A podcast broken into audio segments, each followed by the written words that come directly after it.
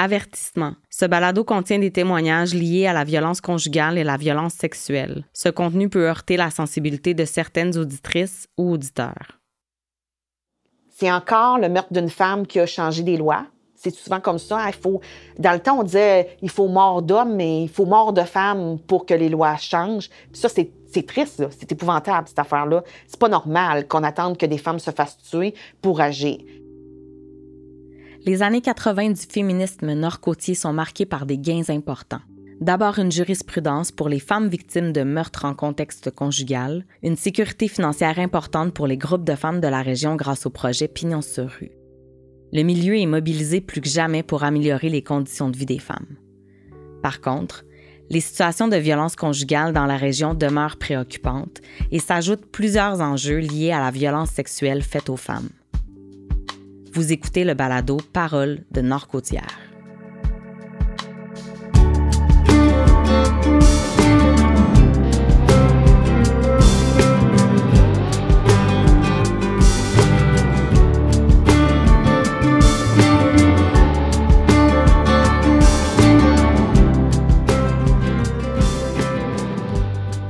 Les années 90 sont marquées par plusieurs nouveaux projets qui apportent un changement social important pour les femmes, dont la création d'un nouvel organisme devenu incontournable dans la région. Guylaine Lévesque a participé à ce projet important et nous raconte les débuts de l'histoire du premier centre d'aide et de lutte contre les agressions à caractère sexuel sur la côte nord, qu'on appelle aujourd'hui le CALAX de Bécomo. Je travaillais à ce moment-là, j'étais coordonnatrice au centre de femmes depuis peu. Ça me trottait déjà en tête depuis très jeune, hein, la question des agressions à caractère sexuel. Je savais juste pas quoi faire avec ça, puis comment travailler. Il y a Diane Lemieux qui appelait euh, une fois par année pour dire Écoute, Gant, tu es un centre de femmes, il y a une journée d'action contre la violence sexuelle, alors est-ce que tu aimerais l'organiser? Et c'est comme ça que j'ai pris contact avec les Calax parce que Diane Lemieux était coordonnatrice du regroupement des Calax, qui était à cette époque-là peut-être euh, une dizaine. C'est comme ça que j'ai appris c'est quoi un calax et je me suis dit, ça en prend un, ça coûte. Non, on ne peut pas rien faire d'autre que d'en mettre un. Alors, j'ai commencé à travailler avec les femmes, en parler, discuter, comment vous trouvez ça, euh, c'était possible. Et tranquillement, pas vite, il y a un groupe de femmes qui s'est formé pour aider à mettre sur pied un calax. Fait qu'on a fait une étude, on a fait le tour des intervenants, leur poser des questions. Est-ce que vous aidez les femmes victimes d'agressions sexuelles? Comment vous faites ça? Et c'était un sujet extrêmement tabou, même chez les intervenants. Et c'est là que euh, les femmes se sont rassemblées ensemble, puis on a discuté de comment on voulait ça, puis on a fondé le Calax de Bécomo, qui a été à cette époque-là quand même assez rapidement financé à 25 000 par année, mais on a été financé. Puis là, on a engagé quelqu'un pour faire certaines tâches, puis euh, commencer à rencontrer des personnes. Travailler au changement social principalement parce que c'est le but d'un CALAX. Oui, c'est d'offrir de l'aide, du support, de la prévention, mais surtout, c'est faire du changement social. Parce que c'était encore tabou à l'époque de parler d'agression sexuelle ou de parler d'abus. Ah, les journaux ne voulaient pas nous publier, là.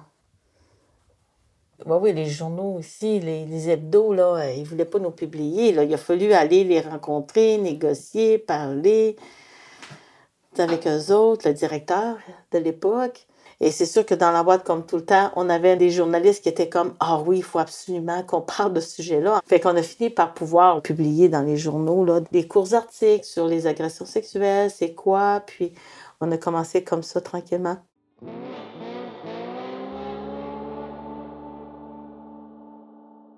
Quand j'ai commencé au Calax, vraiment, les agressions sexuelles, c'était euh, le viol dans la rue. là. C'est une femme qui sort d'un bar, euh, qu'elle aurait donc pas dû être là toute seule, puis qui se fait violer. Là, on partait de là, là. Donc, euh, tous les autres types d'agressions sexuelles, que ce soit l'inceste, que ce soit l'agression par un conjoint, que ce soit par euh, le père, le frère, bon, la liste est longue, ça n'existait pas. Fait qu'il a fallu partir de là, là. Ça a été long. Les femmes venaient nous raconter leurs histoires. On n'avait pas le choix de leur dire oui, tu peux porter plainte, mais tu dois savoir que, un, tu ne seras pas cru. Deux, tu ne seras pas considéré comme une personne victime, mais comme quelqu'un qui essaie d'obtenir quelque chose de l'agresseur ou euh, un montant d'argent. C'est comme ça qu'ils vont te voir. Ils te croiront pas. Mais tu peux le faire. Puis si tu veux le faire, on va être avec toi. Mhm. On va t'accoter, on va t'aider, on va te supporter. Mais n'aie pas trop d'attente parce que les sentences, à cette époque-là, tu voyais dans les journaux euh, un chien qui a été euh, battu par le voisin. Il y avait eu 10 000 pièces d'amende. Puis à côté, tu avais une femme qui avait été assassinée par son conjoint. Il y avait eu euh, trois mois de pénitencier. Là on partait de là. là. C'était effroyable, comment les femmes n'étaient pas considérées. Et ça, c'est les femmes adultes. Les adolescentes, encore moins. là. Les adolescentes, c'était toutes des menteuses, des aguicheuses. Si ça leur était arrivé, c'est parce que dans le fond, ils voulaient. On part de loin. Là. Quand je dis Calax, c'est fait pour faire du changement social, c'est ça. Là. On part de là-bas aujourd'hui, les jeunes féministes ne voient pas tout ce travail-là qui a été fait, puis comment on a avancé. Moi, j'arrive à le voir, puis ça, c'est ce qui me permet de continuer parce que je le vois, ce changement-là. On arrive de loin. Mais tranquillement, pas vite, ça a évolué avec le système aussi. Les tragédies comme celle de Ginette, qui sont médiatisées, là, ça fait évoluer les pensées. Les journalistes vont aller chercher plusieurs points de vue différents. Et ça permet de l'ouverture, ça permet d'entendre autre chose que le même discours de elle l'a cherché quelque part. Là, C'est sûr que le travail de prévention, quand on va laisser les organismes communautaires rentrer dans les écoles pour faire le travail de prévention, on va voir des avancées importantes au niveau des manières de penser des gens, des jeunes. Moi, j'ai vu des jeunes faire la leçon à leurs parents ben voyons donc, comment ça se fait que tu penses comme ça? Ça se peut pas, là. Nathalie Boudreau, 58 ans, première employée au Calax de Bécomo, actuellement directrice de la municipalité de Natashquan. Je m'en reviens sur la côte nord pour finir mon année d'études et il ouvre un poste au Calax à l'époque. Et comme ma recherche sur les agressions sexuelles, j'avais lu un livre qui était une brochure explicative du Calax? Et je me rappelle de ça, puis je fais comme, oh, je postule sur ce poste-là. J'étais la première employée du Calax de Bécomo à l'époque. On est devenu Calax Région Côte-Nord. Après ça, ça s'est transformé en Calax de Bécomo. À l'intérieur de mon emploi, je participais à la mise sur pied de Espace Côte-Nord, euh, le Cavac de Sept-Îles. Fait que j'ai pu participer à plein de beaux projets. Mais on fait pas ça tout seul. On fait ça avec les autres. Pour les gens, pour les victimes, pour euh, les, les, gens qui en ont besoin, point à la ligne. Ça a été quoi les moments marquants de ton euh, ah, engagement? Il y en a eu tellement. Là. Écoute, le regroupement des femmes de la Côte-Nord, qui était pour mon premier contact avec d'autres femmes que moi qui faisaient la même chose sur la Côte-Nord. Et là, là, ça a été une porte ouverte. là sur un monde que je ne connaissais pas. Tu sais, je voyais les femmes dans mon entourage à moi, dans, dans ma communauté, dans mon village, mais là, j'étais rendue une étape plus loin. À travers la Côte-Nord, il y avait des femmes qui pensaient comme moi puis qui partageaient les mêmes valeurs. Et ça, là, ça a été vraiment génial. J'ai rencontré des femmes plus jeunes, des femmes plus vieilles. On a pu faire des mélanges. Euh, le choc des générations, je te raconte pas parce que moi, à l'époque, j'étais une petite jeune, j'avais dans la vingtaine, donc aucune expérience supposément féministe, alors que je trouvais que j'avais beaucoup de bagages. Mais c'était correct, c'était la perception. Puis en même temps, comment on n'abordait pas les thèmes de la même façon, comment on voyait pas les choses. Donc, le choc des générations, je l'ai vécu là. Mais ça a tout à donné des beaux échanges respectueux, puis avec des femmes, des fois, qui étaient des sagesses infinies, là, puis ça m'alimentait pour des semaines. Hélène Lévesque, puis Nathalie Boudreau. Je sais que quand ils ont commencé, là, il n'y avait pas assez d'argent pour avoir deux salaires, fait qu'ils se relayaient l'une l'autre. Mettons, il y en a une qui a le salaire pendant six mois, puis après ça, c'est l'autre qui a le salaire pendant six mois. Je pense qu'ils amenaient les enfants au travail. Émilie Pedneau, artiste visuelle, autrice et ancienne travailleuse au Calax de Bécomo.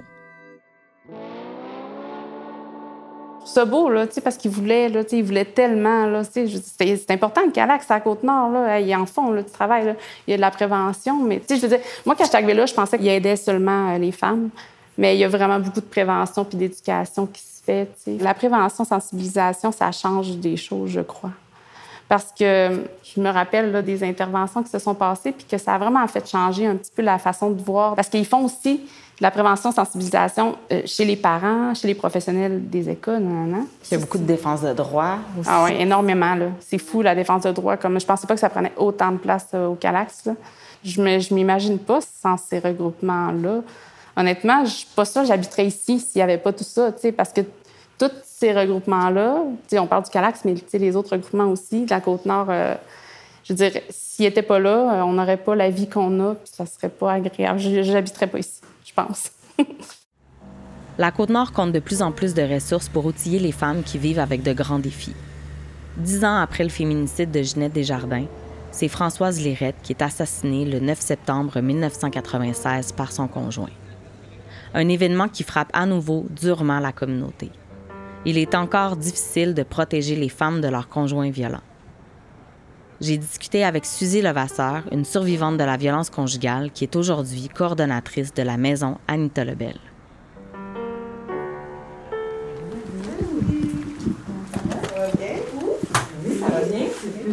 quand même. Vous voulez vous, vous. Vous, nous! Vous, nous! je vais s'entrer. Merci. Oh, wow, c'est beau quand on rentre. Oui, hein? On travaille fort. Rentrer, rentrer, je vais m'assurer que la porte est bien fermée. Hein? Oui, ça, c'est nos valeurs.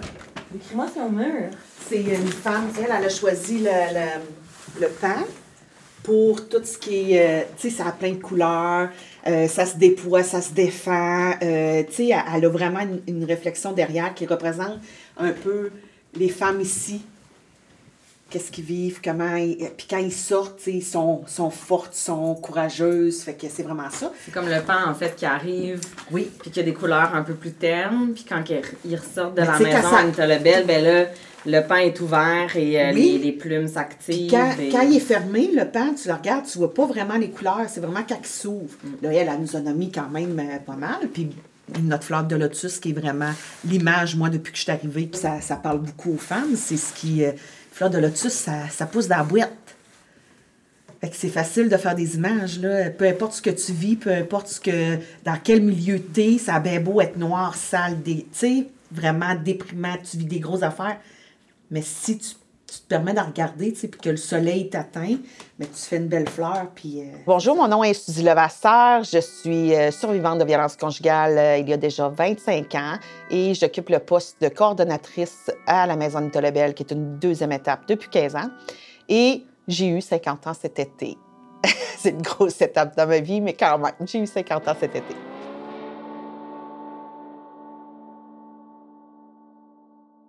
Tu es une survivante de la violence conjugale. Oui.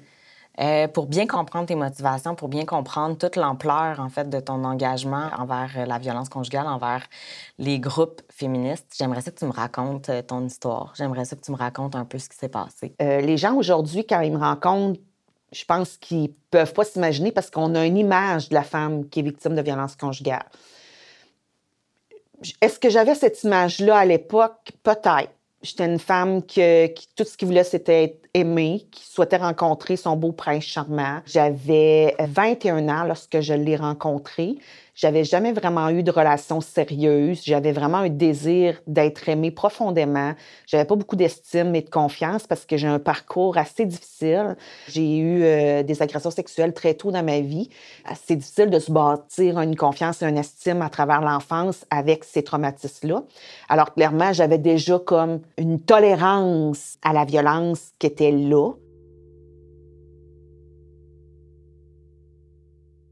Je l'appelle mon ténébreux parce que pour moi, c'était vraiment, je pensais vivre ma belle histoire. Ça a été très fort dès les débuts, dès qu'on s'est rencontrés. Juste pour imaginer un peu le personnage, quand je l'ai rencontré, il sortait de 50 pénitenciers et il avait 23 ans. Pour faire 50 pénitenciers à 18 ans, il faut quand même que un, un, long parcours avant. Puis ce qu'il a fait, les gestes qu'il a fait étaient très graves.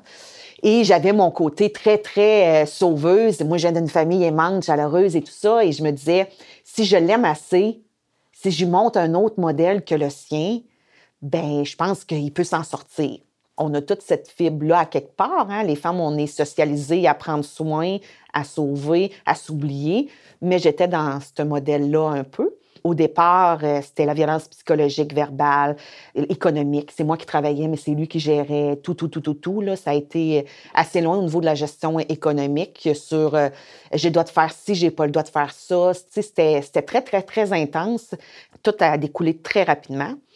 Et à un moment donné, j'ai fait comme ça n'a pas de bon sens. Moi, c'est pas ça que je veux comme vie. Que j'avais décidé de quitter et j'ai réalisé que j'étais enceinte, comme quelques temps plus tard J'ai attendu un bout pour réfléchir, mais j'avais ma petite voix qui disait Tu peux pas. Le modèle familial, c'est une maman puis un papa. Fait que je peux pas, pas lui dire. Moi, j'avais pris la décision que je gardais cet enfant-là, même si comment j'ai eu l'enfant et pas nécessairement de mon vouloir, dans le sens que j'étais mes anneaux voulants pour être sûr que j'aille un enfant. Euh, lui, il voulait qu'on aille un enfant, puis moi, j'essayais de trouver des stratégies, mais j'étais ah, non, non, ça va trop vite. Ma voix me disait quand même ça.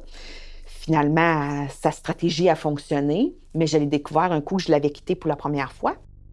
Moi, par contre, du moment où ce que j'ai dit, je gardais cet enfant-là, c'était mon enfant, il était voulu, désiré. Là. À un moment donné, ben, ça a été plus fort que moi, il a fallu que je lui dise. Et les sept premiers mois de la vie de mon enfant, j'habitais chez mes parents, puis c'est s'est créé quelque chose à ce niveau-là.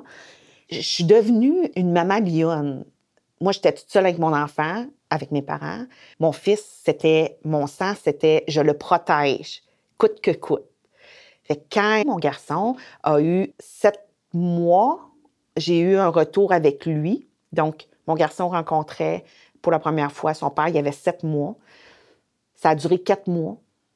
Quatre mois d'enfer, quatre mois euh, épouvantables, quatre mois où lui réalisait que moi, maintenant, je m'affirmais. Donc, comme on sait au niveau de la violence conjugale, quand la femme commence à s'affirmer, le monsieur utilise des stratégies différentes pour reprendre son contrôle et c'est ce qu'il a fait. 6 au 8 décembre, j'ai été trois jours séquestrée, battue du matin au soir, en me défendant d'une main puis en gardant mon fils en arrière qui avait 11 mois pour le protéger jusqu'à temps que j'ai une brèche puis que je puisse euh, faire un appel le matin du 8 décembre pour sortir euh, de là je vous avoue qu'il y a eu plein de choses qui font que je suis en vie. Euh, il y avait des armes dans la maison qui avaient été retirées dans la semaine. Euh, il y a eu plein d'enfants. Moi, j'étais sûre que j'allais mourir. là. J'étais sûre que moi et mon fils, on était morts. Il me disait constamment, de toute façon. Euh, une journée, c'était je vais te faire faire un tour de valise, alors qu'il m'avait compté c'était quoi un, tour de valise les deux premières années de notre relation. Puis ça a duré deux ans en tout et pour tout. Fait que moi, je savais ce que ça voulait dire faire un tour de valise. C'était il te tue, il te met dans la valise, puis il t'enterre dans le bois. Tu es perdu. C'est ça, un tour de valise. Euh, c'est ce que les gens dans les groupes criminalisés utilisent comme langage aussi. Une journée, c'était moi. Une journée, c'était je vais t'enlever ton fils. Une journée, c'était les deux. Fait que, tu sais, moi, j'étais sûre, là. Pour vrai, j'aurais vraiment pu faire partie des statistiques, mais la vie a bien fait les choses. Ma mère, deux semaines avant, venait de me faire installer le téléphone. Un téléphone sans fil, on pouvait parler en main libre. C'était tout nouveau, ça, dans ce temps-là. On parle de 1997. ça fait 25 ans. Fait que lui, il gardait le téléphone sans fil avec lui. C'est parce qu'il venait de m'assommer que le téléphone sans fil. J'étais tombée sur le lit, inconsciente, puis il était parti dans le salon. Quand je me suis réveillée, je bougeais pas, j'attendais juste de voir ce qui allait se passer. Puis quand j'ai senti que je l'attendais plus, qu'il bougeait plus, j'ai appelé chez mes parents. J'ai pas pensé à appeler les policiers parce que j'avais peur qu'ils répondent pas les femmes victimes, on a souvent cet instinct-là d'appeler nos proches. C'est pour ça que c'est super important. Tu j'en parle beaucoup de l'entourage, là, mais c'est hyper important parce que ce matin-là, si ma mère me répondait pas, je suis pas sûre que j'étais là. Il a entendu naturellement la conversation. En fait, il avait extrêmement peur de mon frère et de mon père. Et c'est mon frère qui a répondu. Fait qu'il a juste dit T'as pas besoin de venir, je m'en vais, je vais la laisser tranquille. Fait qu'il a fait ses bagages puis il s'est sauvé parce qu'il m'avait isolé dans le fin fond de Ragno, puis mes parents restent à Bécomo dans le secteur Marquette. Fait qu'il savait que ça prendrait au moins 40 minutes, certains, avec mes parents viennent me chercher. Là. Fait que euh, il s'est sauvé, puis euh, c'est là que je suis sortie là, de cette relation-là. Bien sûr, il y a un long processus, j'ai porté plainte et toute la reconstruction par la suite, là, mais moi, je me suis dit que j'allais faire tout ce qui était possible pour plus jamais vivre ça et puis jamais faire vivre ça à mon fils. J'ai été en maison d'hébergement, je me suis fait accompagner, je me suis fait aider et j'avais dit le jour où je serais guérie, j'allais aider les femmes à mon tour. Puis c'est pour ça que cette cause-là me tient à cœur. Puis aujourd'hui, je peux plus séparer le personnel du professionnel parce qu'en fait, quand je parle de mon personnel, c'est pas pour parler de ma situation, mais c'est pour parler de la cause puis faire comprendre aux gens qu'est-ce que ça implique? Parce que pour moi, c'est une histoire, c'est une page de mon livre. C'est réglé, c'est passé, aller tourner cette page-là. Fait que je suis capable maintenant d'en parler de façon très objective. J'ai pas de peine de parler de ça. Je suis passée à autre chose. Fait que je suis capable de vraiment bien verbaliser et expliquer c'est quoi les conséquences de la violence conjugale.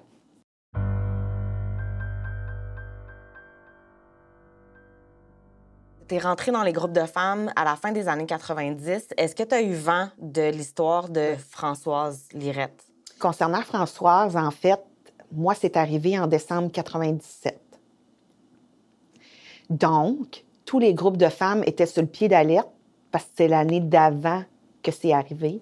Françoise Lirette, c'est une femme, elle a quitté la région de Montréal pour se protéger, pour se mettre en sécurité avec son fils. Elle a travaillé à la maison d'hébergement. Les gens ne pouvaient pas nécessairement se douter. Euh, sauf que lui, un jour, le conjoint violent a découvert qu'elle était ici. Elle avait réussi à être cachée quand même longtemps avec son fils, mais par l'entremise de son fils, lui, il n'a pas fait esprit, là. Son père a, réussi à savoir où ce qu'il était, puis il est débarqué ici. Il y a eu plein de drapeaux, de partout. Il l'a dit haut et fort à plusieurs personnes qu'elle allait tuer sa femme toute la loi 180 en lien avec la confidentialité, c'est à cause de, la situation de Françoise Lirette. Hélène Millier, directrice générale de la Maison des femmes de Bécomo. Lui, son meilleur ami, était des clients de McDo, puis moi, je travaillais au McDo à cette époque-là. Cette journée-là, au McDo du Walmart, il a dit qu'il allait tuer Françoise. Puis lui, son ami, est parti, puis il est allé voir les policiers. Puis il a dit, là, mon chum, il, il va pas bien aller le ramasser. Fait qu'ils sont allés le ramasser, sont allés le porter à l'hôpital, mais ils n'ont jamais dit à l'hôpital qu'est-ce qu'il avait dit qu'il avait fait des menaces de mort. Mais dans son sac à dos, il y avait tout pour tuer sa femme. À l'hôpital, comme il n'y avait pas l'information, ils ont dit ben on le garde pas. Fait qu'il est sorti, puis je pense que c'est le lendemain ou quelque chose comme ça que tu fais Françoise et Laurent, parce que Laurent qui était le fils, puis c'était ici, sa rue Robert Lalle. Hein? Oui. Fait qu'eux autres, qui étaient en appartement, puis là, je sais pas trop, il est arrivé, lui a dit euh, Papa, va-t'en, puis en tout cas, il y a eu quelque chose, fait qu'il l'a tué, puis après ça, il est allé tuer François, je pense, quelque chose comme ça. Ouais. Mais le coroner a été très clair.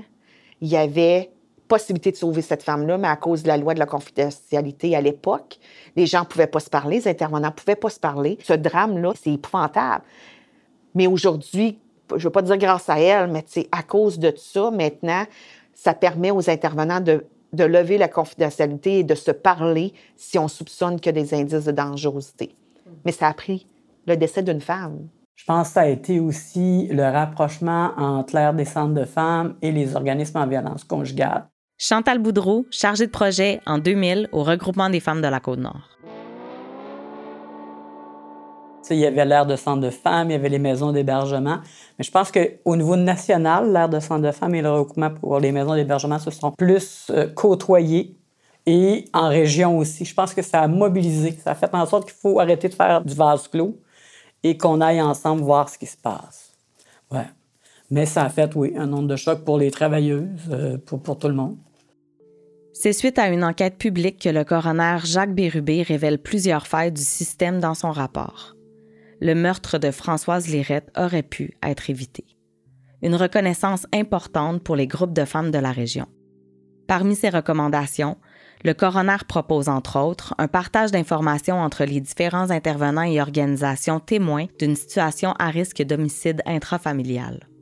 En 2001, la loi modifiant diverses dispositions législatives eu égard à la divulgation des renseignements confidentiels en vue d'assurer la protection des personnes a été adoptée à l'Assemblée nationale du Québec. Un autre gain important pour la sécurité des femmes. Le coroner Bérubé propose aussi une meilleure formation pour les policiers. Quand les femmes appelaient les policiers, ben, d'une part, dans, dans tête de beaucoup, beaucoup, beaucoup de policiers, si les femmes se faisaient battre, elles ne sortaient pas, c'est parce qu'elles aimaient se faire battre. Parce qu'elles aimaient ça. on parle dans les années 80, là. Oui, oui, fin des années 70, début des années 80. Puis, ça fait pas longtemps que ce, préjugé-là a été élevé, tu sais. Madeleine Daou, coordonnatrice de la Maison des femmes de la Côte-Nord de 1980 à 1982. Ma mère. Les policiers n'intervenaient pas parce qu'ils savaient pas comment intervenir là-dedans, puis ils étaient convaincus que de toute façon, c'était privé. Ça, c'était dans la sphère privée, puis eux autres n'embarquaient pas dans la sphère privée. La même manière que quand une femme se faisait tuer, la majorité des procès, ça finissait avec deux ans moins un jour, parce que c'était un crime passionnel. Donc, ça relevait de la sphère privée. Donc, à ce moment-là, c'était pas tout à fait criminel.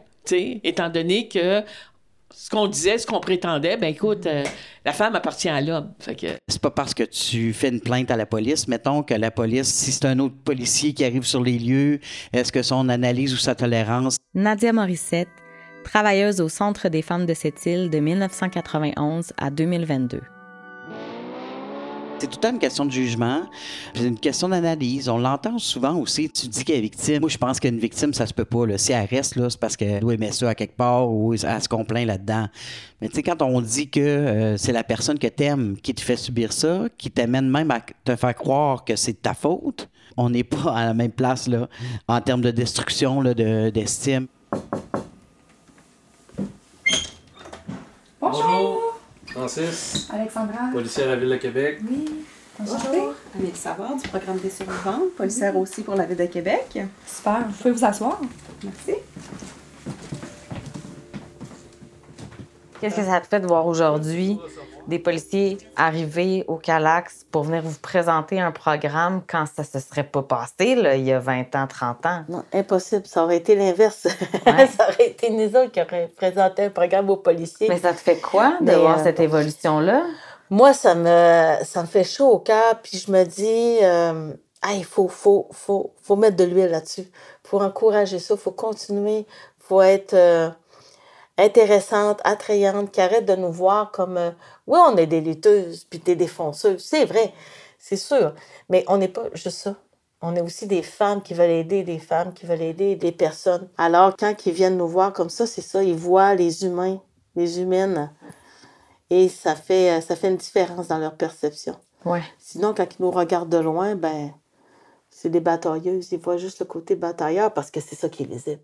Et les policiers, au fil du temps, ont commencé à développer eux-mêmes des programmes. Nous, on a développé nos propres programmes. Et la collaboration entre les deux, en fin de compte.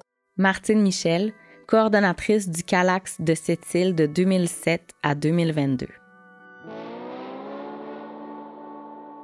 Il y a de plus en plus un développement de policiers communautaires, je dirais, qu'il n'y avait pas avant. C'était plus une force répressive, mais je pense qu'on est plus dans une forme de prévention, même au niveau de la police. Donc, on a des actions qui sont similaires, là où on peut collaborer. C'est ce qui est intéressant. Je dirais au niveau judiciaire, avec les nouveaux tribunaux spécialisés, ça va avoir une influence, c'est certain aussi. Là. Je pense que plus le monde va être formé sur les formes d'agression et que ça va être généralisé, plus on pourra combattre ce genre de fléau. C'est évident. Mais c'est parce qu'on en parle.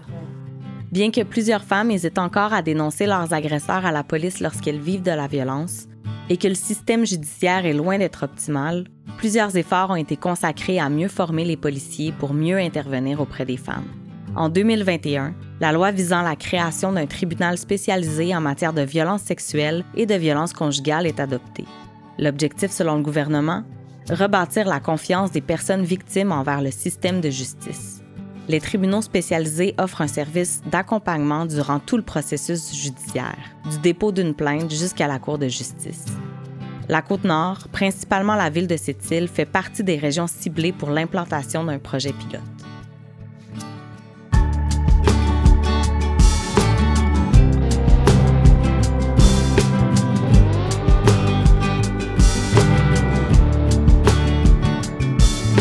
Au fil des ans, le réseau communautaire s'est développé pour offrir plus de services aux femmes. Sur la côte nord, une maison d'hébergement de deuxième étape pour femmes et enfants victimes de violences conjugales est créée. On est en 1999. Suzy Levasseur explique plus précisément la mission de l'organisme qu'elle coordonne aujourd'hui, en 2024. En fait, nous, on a été mis sur pied vraiment pour répondre à un besoin des intervenantes qui travaillaient en maison d'hébergement. Ils disaient, ça pas de bon sens les femmes souvent retournent auprès de leur conjoint parce qu'ils n'ont pas d'autres alternatives. Au niveau financier, au niveau de, d'avoir un appartement, au niveau, tu sais, il y avait juste comme pas d'autre solution, fait qu'ils retournaient avec un monsieur. Fait qu'ils ont dit qu'il faudrait des maisons deuxième état. Fait que c'est vraiment comme ça qu'on est venu au monde parce que c'est pas parce que tu as quitté la relation que la violence s'arrête, bien au contraire. On appelle ça de la violence post-séparation. C'est vraiment à ce moment-là, du moment que le monsieur comprend que c'est définitif, que la madame a part, c'est là que c'est dangereux, puis que le monsieur peut faire un homicide, donc tuer sa femme, tuer ses enfants. Fait qu'on est vraiment là pour assurer la sécurité de ces femmes et de ces enfants-là. Nous, c'est vraiment des espaces qu'on leur donne forme d'appartements où elles sont dans leur vie autonome. Euh, on n'est pas là toujours, toujours. Ce qu'on veut, c'est développer l'autonomie de ces femmes-là puis leur donner tout ce qu'elles ont besoin pour lorsqu'elles vont quitter et aller en appartement. Tout en assurant un suivi spécialisé en violence conjugale avec une intervenante, on les accompagne, on fait du post-hébergement, la prévention de la sensibilisation naturellement, mais l'objectif principal, c'est de permettre à ces femmes-là d'être dans un endroit, de se déposer et de se reconstruire. Parce qu'on sait, les maisons d'hébergement, c'est du très court terme parce que c'est l'urgence. Donc, ces femmes-là vont faire une demande de logement ici, en deuxième étape. Il y a vraiment un processus d'évaluation parce que nous, on doit voir si ces femmes-là sont assez autonomes pour habiter toutes seules parce que c'est des appartements. On doit voir est-ce qu'elle est rendue là dans son processus parce qu'on leur demande un engagement très sérieux. Là. Elles vont travailler sur elles, ça va être confrontant. Fait qu'il faut qu'on aille voir cette motivation-là. Et par la suite, euh, en équipe de travail, on se parle, on voit si euh, elle répond à nos critères et tout ça. Et lorsque la femme vient habiter ici, elle peut le faire. Euh, ça dépend vraiment du parcours de la femme, ça dépend de son, besoin, ça dépend de c'est quoi cette situation, mais elles peuvent habiter là, en moyenne entre 3 et 2 ans. Souvent, ça tourne autour d'un an parce que les femmes ont cheminé puis elles sont prêtes à partir de façon autonome dans un appartement, mais on a régulièrement quand même des femmes que c'est des grosses situations, fait que ça peut aller jusqu'à deux ans.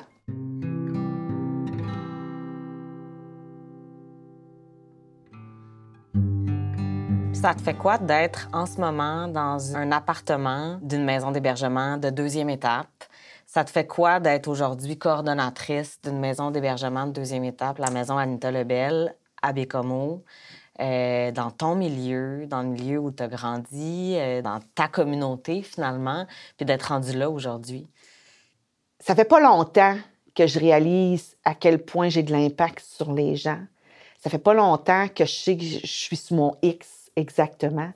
Ça fait pas longtemps que je réalise que j'ai le pouvoir de changer les choses parce que j'avais le syndrome de l'imposteur qui disait faut pas trop que tu te mettes en avant, faut pas trop que tu en parles parce que tu pas ce qu'il faut. Fait que ça fait peut-être deux ans que je suis capable de le mettre en avant puis d'être fière de ça.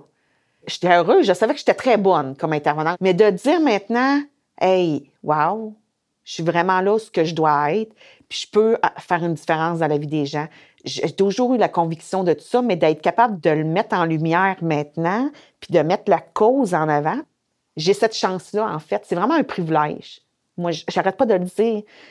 En deuxième étape, j'ai le privilège de voir les femmes arriver puis de les accompagner durant un an, deux ans. C'est formidable, ça. Il n'y a pas grand monde qui a cette chance-là. Quand tu travailles dans un, CLSC, tu vois les gens de temps en temps, une fois par mois, tu sais, mais moi, j'y vois toutes, là. J'y vois se reconstruire, j'y vois fleurir, puis j'y vois partir. J'ai euh, une femme qui me dit, grâce à vous, j'ai refait ma fondation, et mes ailes ont repoussé et maintenant je peux prendre mon envol.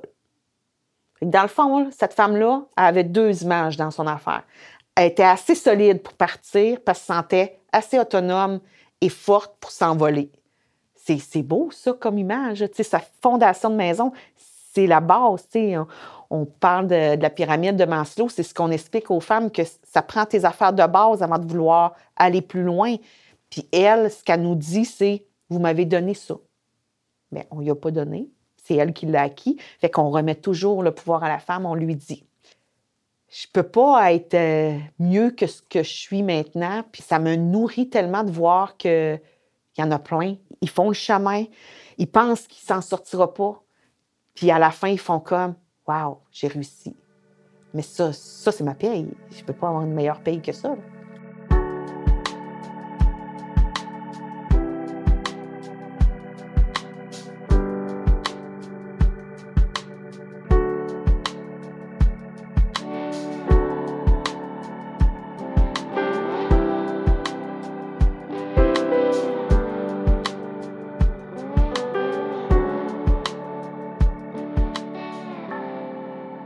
Redonner le pouvoir aux femmes, leur permettre d'être indépendantes et autonomes. Certaines appelleront ça de l'empowerment ou de l'autonomisation, une valeur fondamentale dans l'approche féministe. Dans les années 90, les inégalités hommes-femmes n'étaient pas seulement constatées dans un contexte de violence conjugale ou de violence sexuelle, mais aussi dans le secteur de l'entrepreneuriat. Les Nord-Côtières ont souhaité donner plus de pouvoir et d'outils aux femmes en créant le Fonds d'investissement pour l'entrepreneuriat féminin, le FIEF, qui est devenu Femmes et Sœurs et aujourd'hui Evol, présent dans 17 régions du Québec. Un autre projet de la Côte-Nord ayant eu une portée nationale. Françoise Richard se souvient du contexte économique de l'époque où le FIEF a été mis sur pied.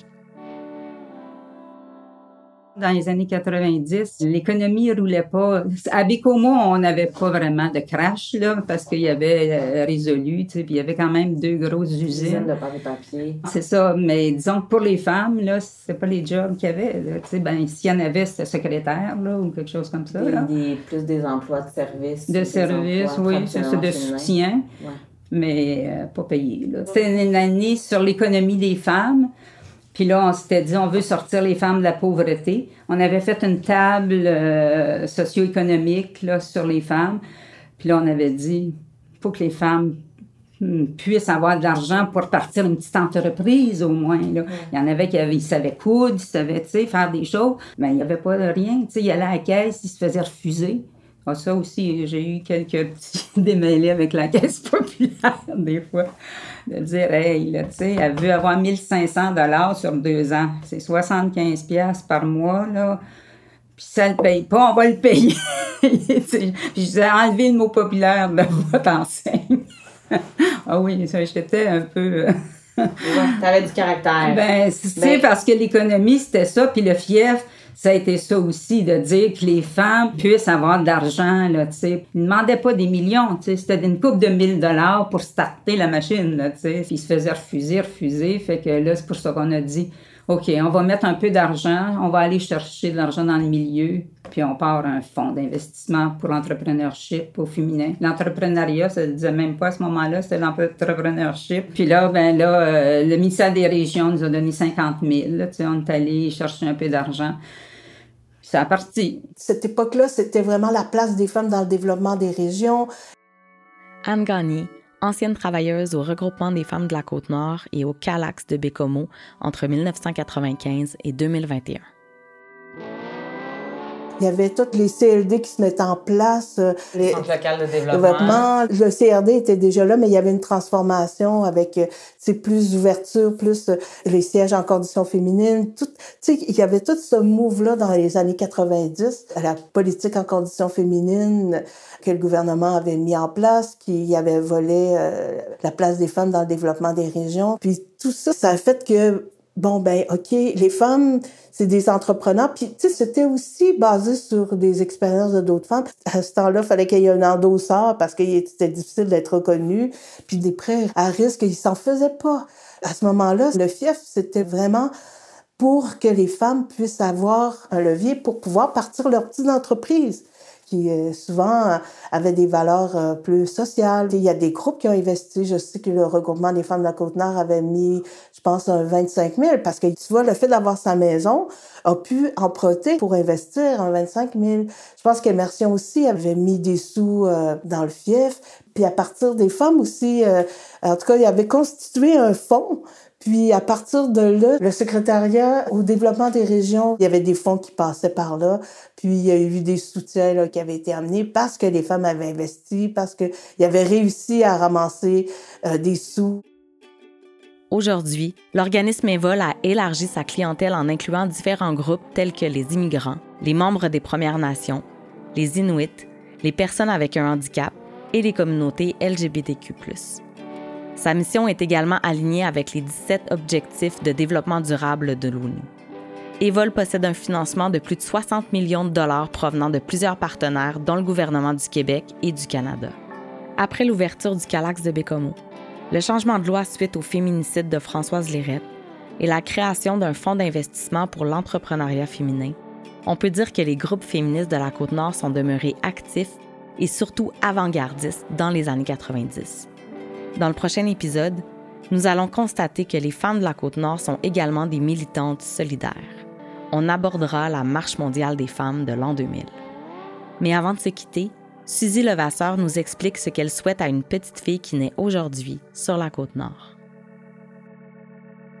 Penser, croire, être habitée par le fait qu'elle peut tout faire qu'on y apprenne qu'elle est forte, qu'elle est capable, puis que, mettons qu'elle a un petit frère ou qu'elle ait des cousins, qu'eux, on leur apprenne à respecter les femmes, qu'elles se sentent en sécurité par tout ce qu'elle est. C'est un gros rêve. Ça n'arrivera pas demain matin, mais j'ai envie que les femmes, peu importe où ce qu'elles habitent, puissent se sentir en sécurité. J'aimerais ça que sur la côte nord, peu importe où tu habites, tu puisses avoir les mêmes services J'étais un petit peu tannée de que les services soient reliés à un code postal. Quand tu habites à Montréal, tu as plus de services qu'à Bécomo, mais en Atashquan, as moins de services que tu as à Bécomo. Puis ça, moi, si on peut avancer là-dedans, puis que toutes les femmes puissent avoir des services en violence conjugale, en agression sexuelle, au même titre et aux mêmes qualités, bien ça, moi, c'est quelque chose qui me porte. Parole de Nord-Côtière est un balado produit par le regroupement des femmes de la Côte-Nord. Animation et entrevue par Anédite Daou. Réalisation, prise de son, mixage et musique par Virage Sonore. Recherche par Anédite Daou, appuyée de Mireille Boivin. Si vous aimez cette série, n'hésitez pas à vous abonner sur votre plateforme d'écoute favorite. Vous pouvez également laisser un commentaire ou ajouter 5 étoiles pour permettre à ce contenu de rayonner. Le projet Balado est réalisé grâce à l'aide financière et le soutien des partenaires de l'entente sectorielle de développement en matière d'égalité entre les femmes et les hommes dans la région de la Côte-Nord 2022-2024 soit le secrétariat à la condition féminine, le ministère des Affaires municipales et de l'Habitation, les MRC de Cagnapisco, du Golfe du Saint-Laurent, de la Haute-Côte-Nord, de la Manicouagan, de Mingani et de cette rivière, ainsi que le regroupement des femmes de la Côte-Nord.